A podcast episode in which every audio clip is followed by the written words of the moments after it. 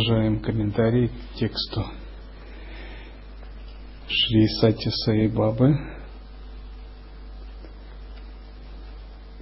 Бхагавадгита.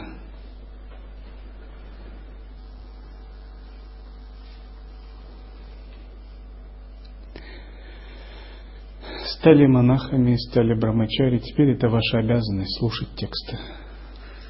Это ваш выбор, знали на что шли заниматься философией, слушать тексты. У каждой профессии есть свои обязательства. Тогда, о Господь, расскажи мне о первом из них, о Брахмане, воскликнул Арджуна. Арджуна, Акшарам Брахма Парамам. О Брахмане говорят, как об Акшара Парам – Акшара означает свободный от кшары, разрушение, неразрушимый. Слово брахман происходит от корня, означающего большое, огромное. Насколько огромное, можешь ты спросить? Огромней, чем все, что ты называешь огромным. Таков ответ. У слова «акшара» есть и другое значение. Оно означает вездесущее, внутреннее, присущее всему. Медитировать на Бога, медитировать на Брахман означает искать некую точку, которая неразрушима. Мы говорим, что это природа ума вне центра и границ – при этом надо понять, что слово «ум» не должно нас вводить в заблуждение. Оно указывает на фактор сознания, присущий нам, но оно не имеет отношения к уму личности. Можно так сказать, это не совсем наш ум, это ум Бога. Он, конечно, есть внутри нас, но мы его еще должны открыть, обнаружить. Погружаясь в себя, нам надо искать божественное внутри. В этом наша задача.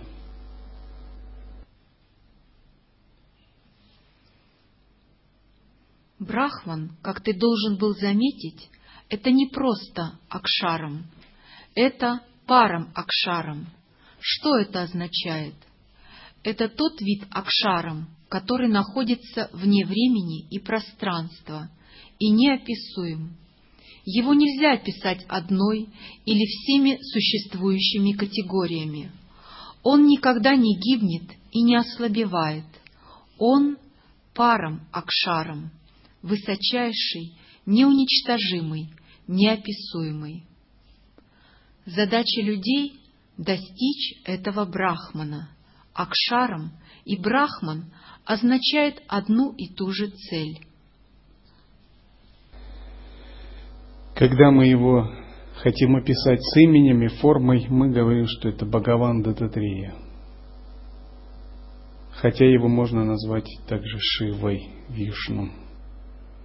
То есть Брахман может принять любую форму в зависимости от склонности ума, связи с ним – для нас Брахман принял форму Дататрии. Для кого-то он принял форму Аллаха, для кого-то Будды, Христа. Через эту форму происходит трансляция, установление канала связи.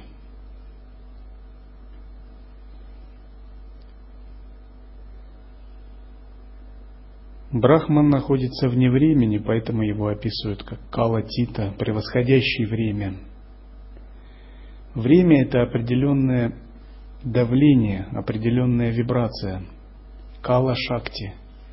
Все мы находимся под давлением времени. Люди стареют не потому, что у них исчерпывается лимит Хейфлика, как говорят ученые. Перестают делиться клетки после 5-7 раз. И не потому, что у них есть ген некий старения, который ищут и никак не могут найти. А потому что все люди находятся под давлением времени. И время их как бы медленно стирает со сцены жизни. Это кала шакти. И причина старения, болезни, она кроется в карме. Потому что карма опускается из причинного мира в тонкий, из тонкого в физический и производит изменения, делает сдвиг, сдвиг, сдвиг постоянно в определенном направлении. Но есть точка, из которой мы не зависим от времени – это точка, где нет сдвига, нет изменений. Ни в сторону прошлого, ни в сторону будущего. В этой точке время не начало еще свой ход. Еще не оформилось как сдвиг, как вибрация. Там есть неподвижность, слитность прошлого, будущего, настоящего в одно. В этой точке нет пространства, с тремя измерениями или другими измерениями. Там нет понятия об измерениях. И эта точка является нашей защитой и спасением от давления времени, от кала-шакти. Когда мы утверждаемся в этой точке, время нас не способно сдвинуть.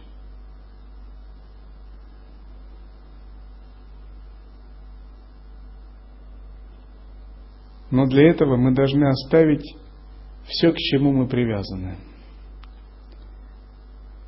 Эго должно как бы умереть при жизни.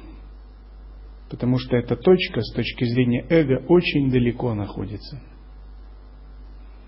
В ней нет ни целей эго, ни ценностей, нет отождествления с телом. И утвердиться в этой точке –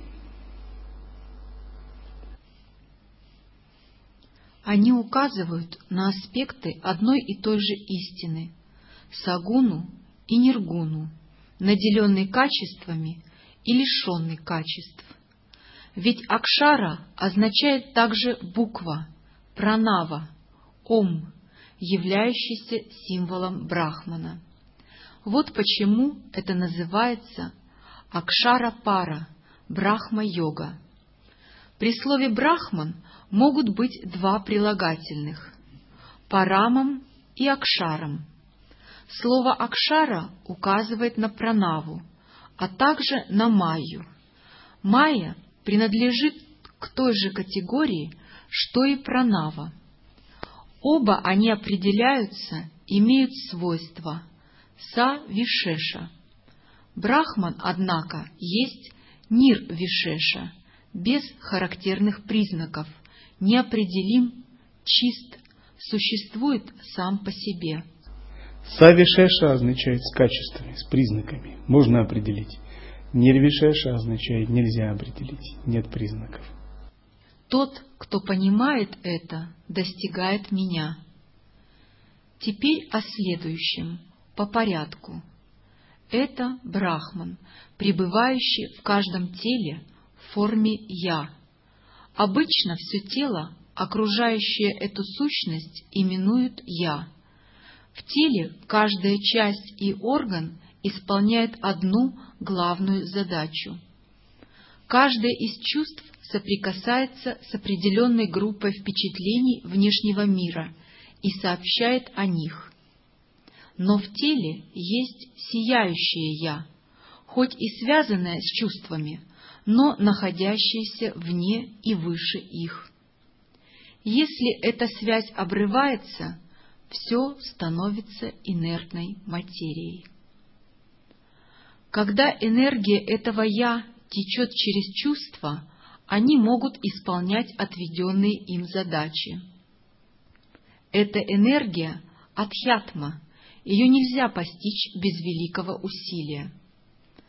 При помощи самого тонкого распознавания ты узнаешь ее и в весьма малой степени.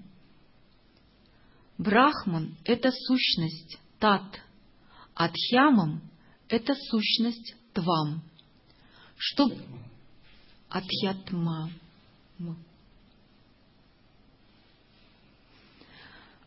Чтобы тебе стало яснее, считай их формой и содержанием.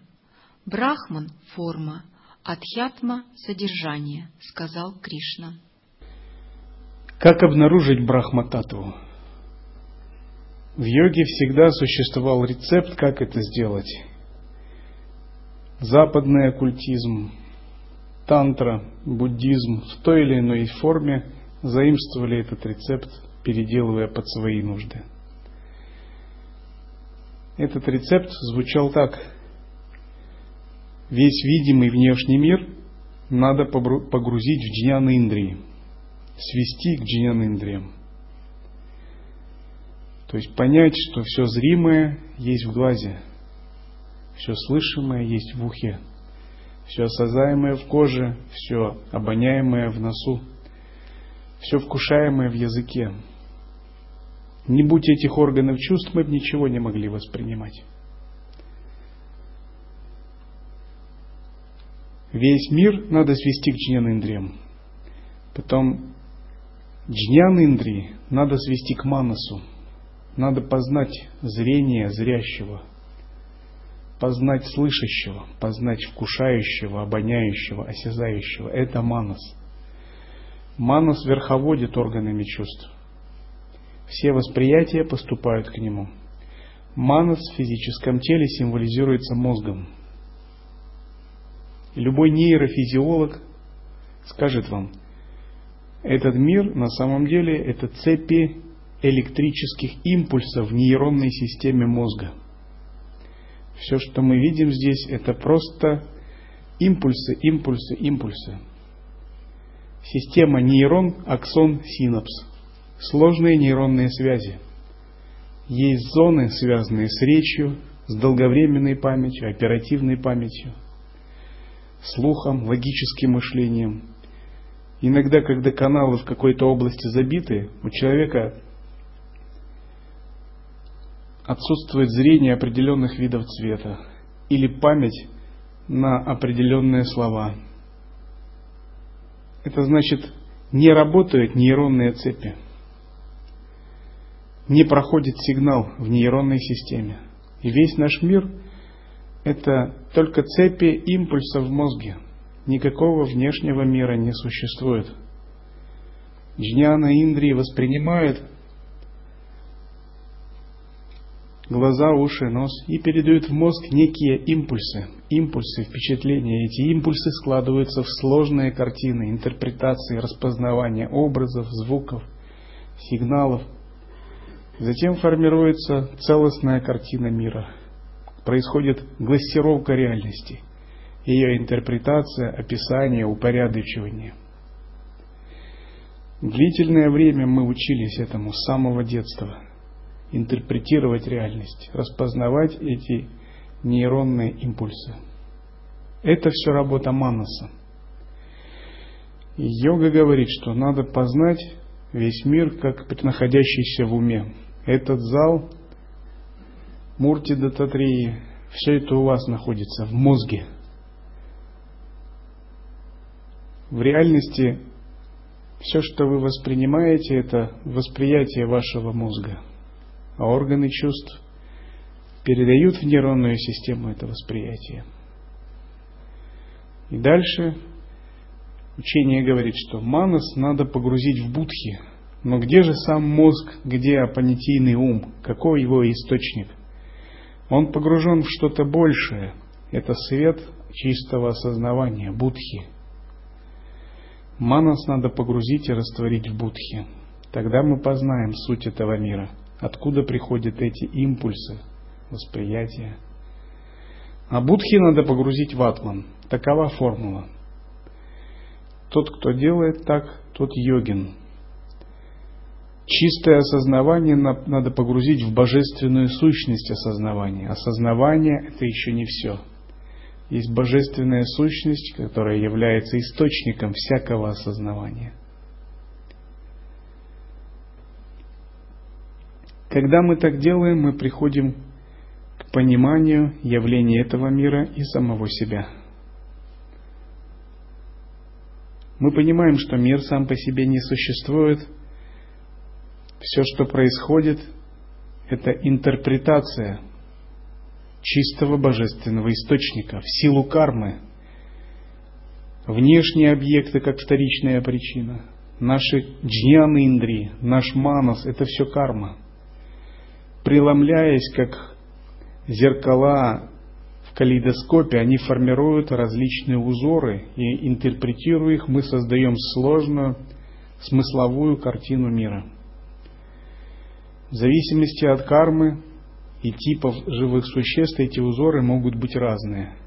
Взгляд кота и человека разные, это разные вселенные. Складываются узоры по-разному. Манас, Индри и Будхи. Даже взгляд садху и взгляд обычного человека – это разные вселенные. Взгляд Дайти или Данава, инопланетянина и человека тоже разные конфигурации. Но в сути это все интерпретации одного божественного источника. Давайте немного остановимся на этом вопросе. Шастры описывают Брахмана как Сатчит Ананду, не так ли? Таков способ его обозначения в терминах Веданты. Он также описывается как Астипхати Приям, если это одно и то же, или же значение данных терминов различно? Сад означает то, что существовало в прошлом, существует в настоящем и будет существовать в будущем. То же самое значение передает слово «асти». Все во Вселенной можно свести к двум понятиям – сад и асад. Сад – то, что неразрушимо, то, что всегда существует. Это истина. Асад – это то, что разрушимо, то, что не существовало и появилось, и то, что исчезнет. Вивека, различающая мудрость, в первую очередь позволяет различать эти две категории – сад и асад. Брахман есть сад. Майя есть асад. Атман есть сад. Тело есть асад. Сущность ума есть сад. Ум есть асад. Источник, откуда возникают мысли в его глубине, есть сад. Сами мысли есть асад.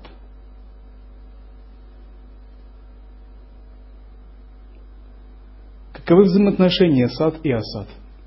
Может, между ними есть антагонизм, непримиримость какая-то? Нет на самом деле. Асад – это тоже сад – только его другая, особенная форма. А сад – это играющий сад. Сад, играющий в изменчивость, во временность. В глубине асад мы тоже обнаружим сад. Но для того, чтобы обнаружить в глубине асад истину, то есть сад, нужно провести вивеку, исследование – в некотором смысле сад не существует, он является умозрительными умопостроениями. Например, взять эту видеокамеру. Она сад или асад? Как? И то, и другое. Надо разобраться только, что в ней сад, что в ней асад. Допустим, этой видеокамеры как таковой не было, может быть, пять лет назад – Какие-то люди ее собрали, а другие люди очень умные ее придумали. У нее есть точка рождения. Также через некоторое время, может быть 10 лет, в зависимости, как монахи будут с ней обращаться, 20 лет, может быть 50 лет, ее разберут на части. У нее есть точка аннигиляции. Она родилась, она пройдет некий промежуток, а затем она тоже исчезнет, распадется на запчасти, молекулы, затем атомы. Это есть некая временная конфигурация, позволяющая обрести ситхи некоторые. И в ней есть вся эта часть, которая подвержена изменениям. Это асад. Но в ней есть какая-то часть, можно называть и сад. И что это за часть? Это самое сущностное осознавание, которое в ней почти необнаружимо на уровне молекул, атом – это свет, который объединяет атомы, молекулы, это энергополе, и внутри него свет как чистое осознавание. Это часть кинокамеры как сад. Чит означает то, что сознает все. То же самое значение передает слово «пхати». Ананда означает бесконечный источник радости – Прием означает то же самое. Эти три сущности обнаруживаются в каждом человеческом существе, впрочем, и в каждом животном и птице. Возьмите первое из них – сад, и это станет для вас понятнее. Тело рано или поздно гибнет. Каждый знает об этом. Не знающий об этой простой истине, каждый знает об этом – нет не знающих об этой простой истине. И все-таки каждый боится смерти. Никто не радуется смерти, никто не стремится ей навстречу. Смерть неизбежна, вам придется встретиться с ней, пусть даже вы не рады ей или пытаетесь ее избежать. Все, что родилось, когда-то должно умереть, и все же никому не нравится умирать. Каков ключ к этой загадке? Заметьте, что именно, что именно не радуется смерти, что именно встречает смерть, что именно уходит и что именно остается. Ответ таков. Это тело умирает, это тело гибнет. То, что не умирает, атма. Вы обманываетесь, полагая, что это атма или вы умираете. У атмы нет ничего общего со смертью или с рождением. Тело встречает смерть. Атма — нитья, сатья и нирмала, вечная, истинная и чистая. Она не умирает. Вы — атма, которой не нравится умирать, то есть вы — сад, ваша природа — сад — Атма — это дитя бессмертия, а не деха — тело. Атма — это сад, а не тело. Вы — сад, атма, сущность, для которой нет смерти. Именно эта атма присутствует в любом из состояний, и поэтому каждое живое существо ощущает силу сад в форме вечного, неизменного существования. Это очевидно и не вызывает сомнений. Теперь возьмите второе – чит, силу, побуждающую нас к познанию всего. Каждый стремится узнать обо всем, что воспринимается его сознанием. Он задает вопросы. Что это? Как это случилось? Тех, кто действительно преуспел в познании, всего несколько – Другие могут обладать лишь стремлением, но неустойчивым разумом, необходимым, чтобы упорно продолжать и одержать победу. Это все равно. Важна жажда, побуждение. Возьмите с собой маленького ребенка, когда вы пойдете в магазин, на рынок или на выставку. Вы увидите, что ребенок не станет просто идти, глядя по обеим сторонам на различные вещи. Он будет непрерывно спрашивать ведущего его за руку человека, что тут, что там. Может быть, что-то, о чем ему незачем знать, или чего он не в силах понять, но все же поток вопросов не иссякает. Подумайте над внутренним значением такой жажды знания. Это Чит Шакти проявляет себя. Это ее природа — не оставлять вещи непознанными. Она не успокоится, пока не получено знание, и эта жажда проявляется в потоке вопросов. Чит-шакти сияет сама собой, поэтому она обладает силой озарять даже инертные вещи. Вот почему эти качества сияют в человеке, делая для него ясным прочие вещи. Этого достаточно, чтобы убедиться, что в человеке присутствует разумный принцип – Чит-шакти. Теперь третье. Анандам. Даже звери и птицы стремятся к радости, без всякого побуждения со стороны других. Они делают все с целью добыть ее. Никто из них не стремится к горю или к физическому страданию. Они делают все, чтобы избежать горя или боли и прекратить их, когда они неизбежны. Что же до человека, то дальнейшее пояснение ни к чему. Во всякое время, во всех делах и в любой деятельности он ищет непрерывной радости. Никогда, нигде, ни на какой стадии жизни он не хочет горя. Какое бы поклонение он ни предлагал, в каком бы баджане он ни участвовал, какие бы обеты ни соблюдал, какие бы ритуалы ни совершал — Какие бы паломничества ни предпринимал, какие бы дары ради духовной заслуги не приносил, он просит о радости и счастье для себя и для своих близких. Почему? Даже когда он страдает от болезни, и врач прописывает лекарства для его излечения, даже тогда человек хочет, чтобы оно было сладким, успокаивающим, успокаивающим и приятным чем же корень такого желания? Человек в своей основе обладает природой счастья. Он сухха, свабхава. Блаженство — сама его личность. Ему не свойственна природа тела, которое он занимает. Он — атма, счастье природы атмы. Вот почему никто не удивляется, когда вы счастливы. Люди не спрашивают вас о причине вашего счастья, поскольку оно естественно для вас. Удивление возникает лишь тогда, когда вы замечаете что-то, чего не было прежде. То, что вы видите каждый день, не вызывает вашего удивления. Оно ощущается только при наблюдении или возникновении чего-то неестественного. Ананда – это фактор нашего высшего «я».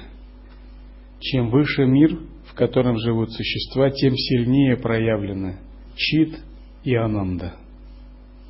Тем глубже развлечение на сад и асад.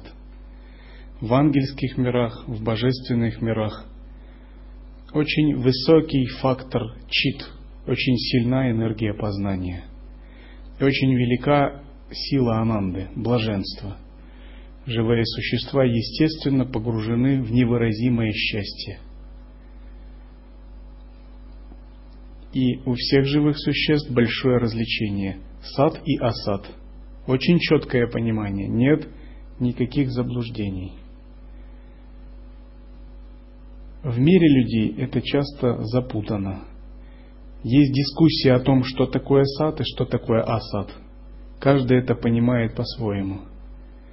В мире богов таких дискуссий нет. Там всем это ясно, прямо видно.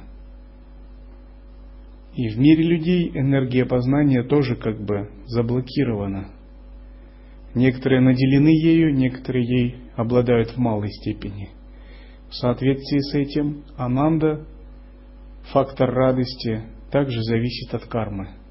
Те живые существа, кто обладает сатвой, хорошим, хорошим потенциалом своей кармы, испытывают ананду в жизни. У них много радостных впечатлений – те, кто в прошлых воплощениях не очень хорошо вел себя, в этой жизни имеют мало ананды. Это не следствие других существ, не следствие демонов, это просто карма. Значит, в прошлых воплощениях были мысли или поступки, которые не дают испытывать ананду в этой жизни –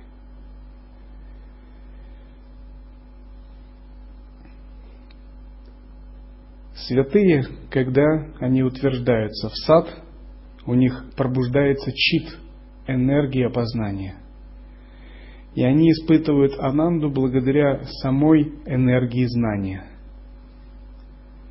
Когда их энергии знания становится столько много, они перестают быть привязанными к ананде. Вернее так, они способны даже в страданиях видеть ананду. Принцип ананды не теряется. Он настолько расширяется, что даже то, что раньше было страданиями, вызывает блаженство, радость. Это то же самое, что делать клеши мудростью. Например,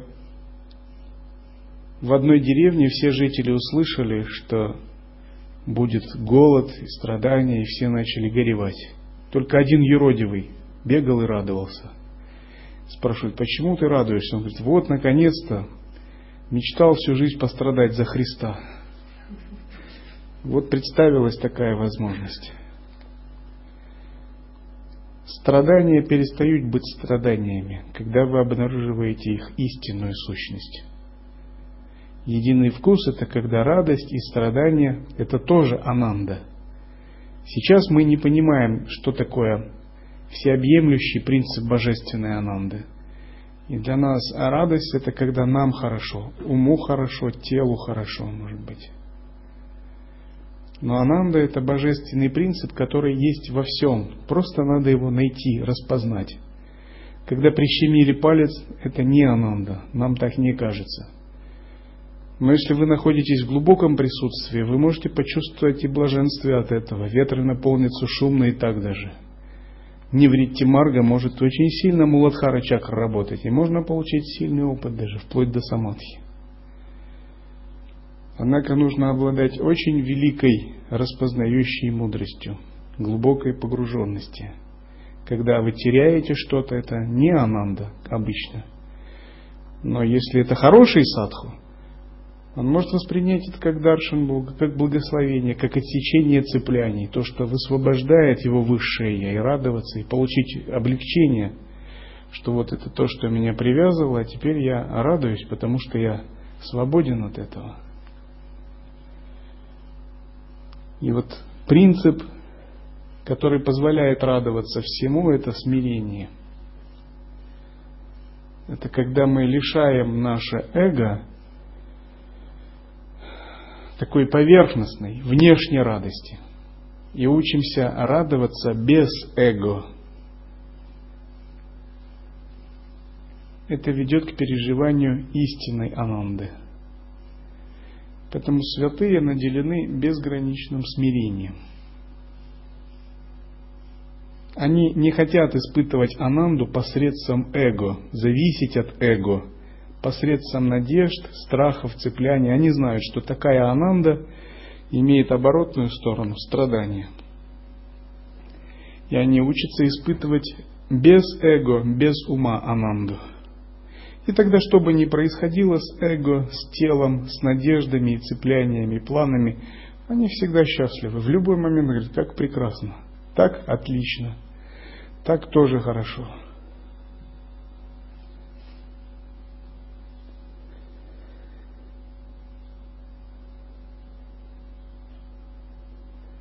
И вы можете посмотреть на себя, легко ли вас лишить ананды или нет – Обычного человека лишить ананды, ну, запросто. Вы достаточно можете на него так посмотреть и все. Его ананда исчезла. Или забрать что-либо. Или оскорбить. В общем, как-то за эго задеть. Но садху нелегко не лишить ананды. Его вообще невозможно лишить ананды. Это не внешний фактор. Он черпает ананду изнутри. И он не опирается на эго при переживании ананды. И разница между садху и обычным человеком как раз в том, что второго невозможно лишить ананды.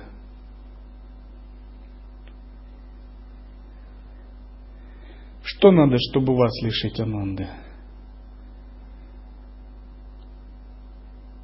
Может быть погода плохая, может быть настроение просто в уме испортилось. Планета Сатурн вошел в ваш гороскоп, и все. лишить ноутбука. Так? Управляющий дал непрестижное служение. Мало ли, есть тысячи причин, чтобы нас лишить ананды.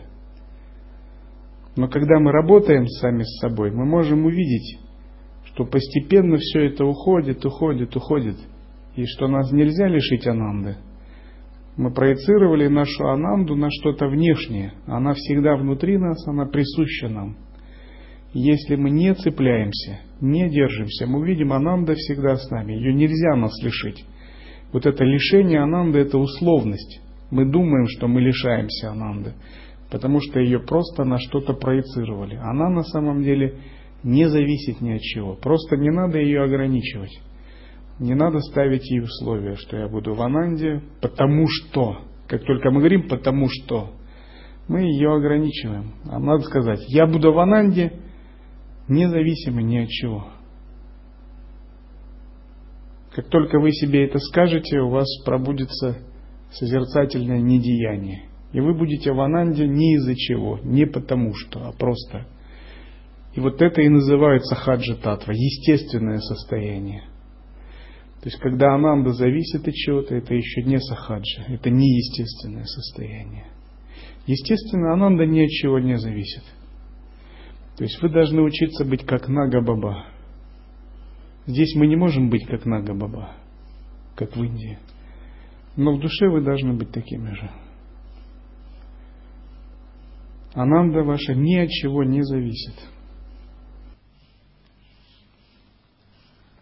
Вот пример – колыбели лежит ребенок. Он весело смеется при звоне колокольцев или при виде игрушки, или, может быть, какому-то ощущению, достаточно приятному, чтобы вызвать его радость. При этом никто не удивляется и не беспокоится, никого не покидает спокойствие в этом случае. А если ребенок, игравший и смеявшийся, начнет кричать и плакать, каждый, кто услышит его, побежит к колыбели и станет спешно искать в постели ребенка причину его беспокойства. Это известно всем, имевшим дело с детьми. Никто не стремится найти причину, по которой ребенок счастлив, но все ищут причину, когда он плачет. Почему? Потому что ананда, радость, его природа. Скорбь неестественна, противоречит его внутреннему складу. Это еще не все. Есть еще кое-что. Давайте возьмем другой пример из жизни. Когда какой-то ваш родственник счастлив и богат, никто не берет на себя труд поинтересоваться у него, почему он так счастлив, о нем забывают и не беспокоят его вопросами. Но когда его поражает скорбь, и он несчастлив, вы начинаете беспокоить его и беспокоиться сами. Почему? Счастье естественно, его следует ожидать. Оно не вызывает удивления, ведь оно — природа атмы, которой является каждый. Вот почему человек стремится к постоянному счастью, ананде. Мы видим сад, чит и ананду в каждом живом существе как самую суть его существования, как само его истинное «я». Поэтому Именно Господь принимает положение воплощенного существа, дживы, и играет роль отдельной личности. Об этом говорил Кришна, с тем, чтобы связь Брахмана и Адхьятмам, то есть тождественность ему и того и другого, стала бы ясна Арджуне.